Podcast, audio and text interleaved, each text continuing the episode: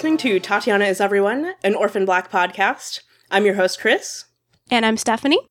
And in this uh, introductory episode, we're going to be talking about uh, who we are and when and why we started watching, and maybe give you an idea of the format of the podcast. You know, who we are. We are part of the hosting team of Drinks the Dal and uh, a Lost Girl podcast. Uh, would you like to talk about that, Stephanie? Yes, Drinks with the Dal is really my baby. It's a topic based podcast about l- the fantasy series Lost Girl. And we are a weekly podcast. We cover topics such as, well, right now we're doing a series on each of the different main characters of Lost Girl, but in the past we've covered topics such as sexuality, and we've done different reports from s- comic comic or sci-fi fantasy conventions that the Lost Girl cast have attended, like Comicpalooza in Houston, or more recently they were at Dragon Con. So that's a little bit about our Lost Girl podcast, and that actually segues quite nicely into talking about how we found Orphan Black and why we started watching, because I actually found out about the show through Anna Silk, who's the lead on Lost Girl, and Emily Andras, who's now the showrunner of the sh- of Lost Girl. Which is also how I found out about it. Uh, I do also have to, I feel like I have to mention that uh, I actually got wrangled into participating in Drinks at the Dal, and then I wrangled Stephanie into doing this podcast with me. So It's only fair. I, I think so. Anyway, yeah, I think Anna actually, Anna Silk actually tweeted about uh, John Fawcett being one of the creators of Orphan Black, and uh, of course, knowing him from directing, I think, a number of episodes of Lost Girl.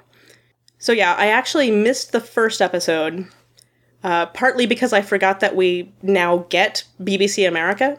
It was just recently this this year that that I started having access to BBC America, so I actually uh, just sort of didn't remember that I had it. I think is part of the issue, and it was on Saturday night, so so I forgot the first week, uh, but I watched the second week, and sort of did that whole thing where you're sort of half watching it because you're kind of not sure what's going on. But it was intriguing enough that I wanted to keep watching it. So then fortunately for me, the next week, BBC America actually replayed the first episode and the second episode before showing the third episode. So I got really caught up on on the third week, and of course, you know, in my opinion at least, the the third episode's the one that gets you.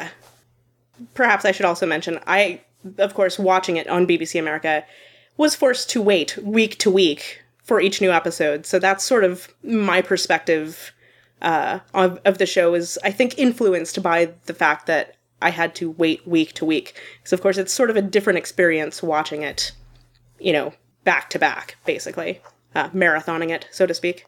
So I don't have baby BBC America. I pretty much have no cable, but I had been hearing really good things about the show and John Fawcett, who co-created Orphan Black, I believe he directed the pilot episode of Lost Girl, which has a very distinct look to it, and I always thought it was a really beautifully shot episode. And when I heard that Orphan Black really had a similar style to it, I thought, oh, this sounds like something I might enjoy. But I had to pretty much wait until it came out on DVD, and Kris loaned me her DVDs, and then I watched it. I think in two days. I made It was myself. two days. Yes. I made myself stop watching after episode three because I was I could tell it was about to get even crazier, and if I didn't go to bed, I would be up all night. So I watched the first three episodes in one night, and then I watched the next seven the following day. That'll happen. yeah. So it's actually funny talking to Kris about the show because I'll I'll say things like, "Oh my gosh, I don't believe that this is happening because he was just like this 2 episodes ago." And Kris has a different perspective on it because for me that was 2 hours ago. For her that was 2 weeks ago when she was originally watching the show. So the the story sort of has a different feel to it, I think, when they're spaced out versus when you watch them all at once really fast. Yes. It was also amusing when she was watching it because she sent me a message. She's like, boy, there, there were just a lot of butts right there. I had been asking her which episode she was watching when she sent me that message, so I'm like, oh, so you're on episode one then. There's a lot of butts in episode 1. There's a lot. A lot of bums, shall we say. I guess I would also say I was also sort of intrigued hearing the plot of Orphan Black because when I heard the synopsis, I was like, oh, this kind of sounds like Ringer plus Dollhouse. And while I wasn't really into either of those shows, I thought they might make an interesting combination. hmm. Interesting. Uh, I don't think I really ever saw either of those comparisons. I mean, I've seen them since, but I didn't see the comparisons at the time.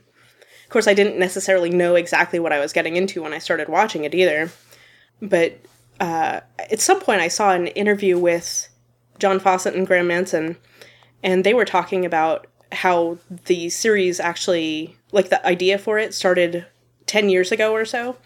And they were talking about shows like like Alias and Dark Angel, both of which I was really into, you know, 10 years ago, and I can sort of see the the influence of those shows on it and uh, so of course that makes me happy because again, I loved those shows. So, anyway, so I guess we'll start talking about the the format, our intended format of this podcast.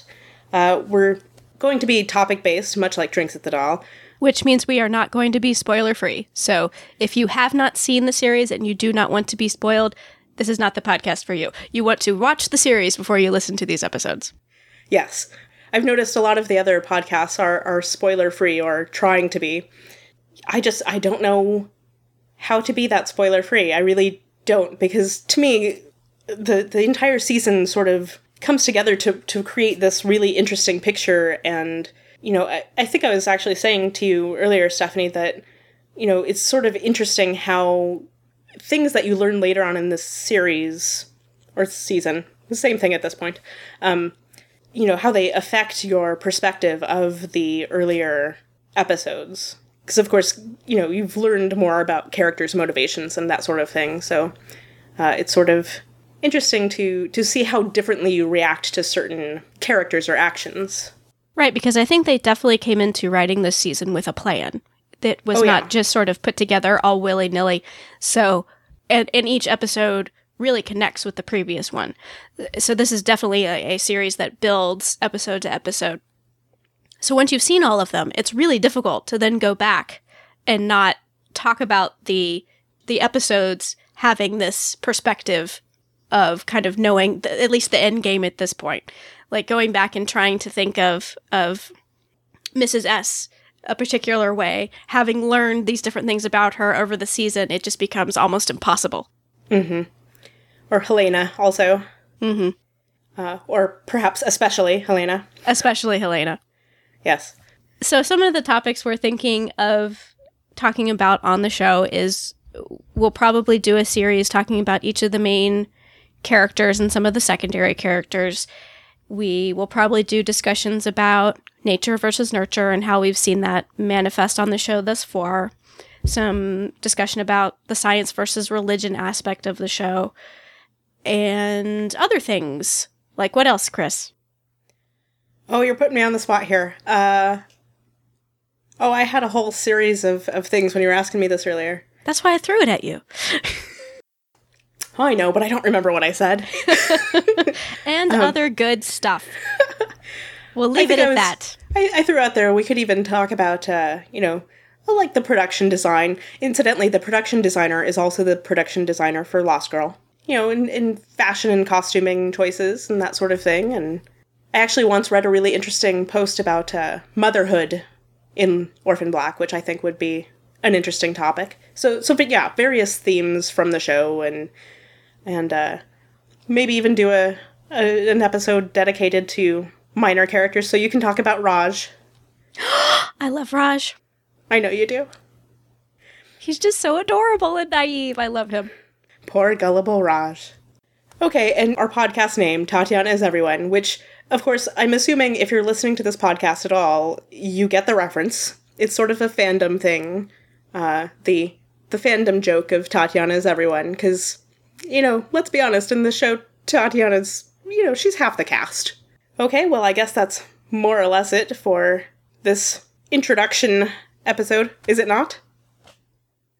Stephanie's signaling me. I'm assuming there's possibly an incoming ship or she has something more to say. I was just going to I was just going to say, so that's our plan for Tatiana is everyone. We are planning to do a weekly podcast, topic based, and we will, if you have any suggestions for topics you would like to cover, you can contact us. at feedback at tatianaiseveryone.com. Starting on September 14th, BBC America is re airing the episodes, I think all 10, one would assume, of Orphan Black. Uh, so they're doing their encore presentation, uh, I think at, let's say, 10 9 Central. And then again, I think at 1 a.m. slash midnight that same night. So, On Saturdays. yes, on Saturdays. Did I not say on Saturdays? On Saturdays. Well, that's it for this episode of Tatiana is Everyone. Uh, thank you for joining us, and we hope to see you next week.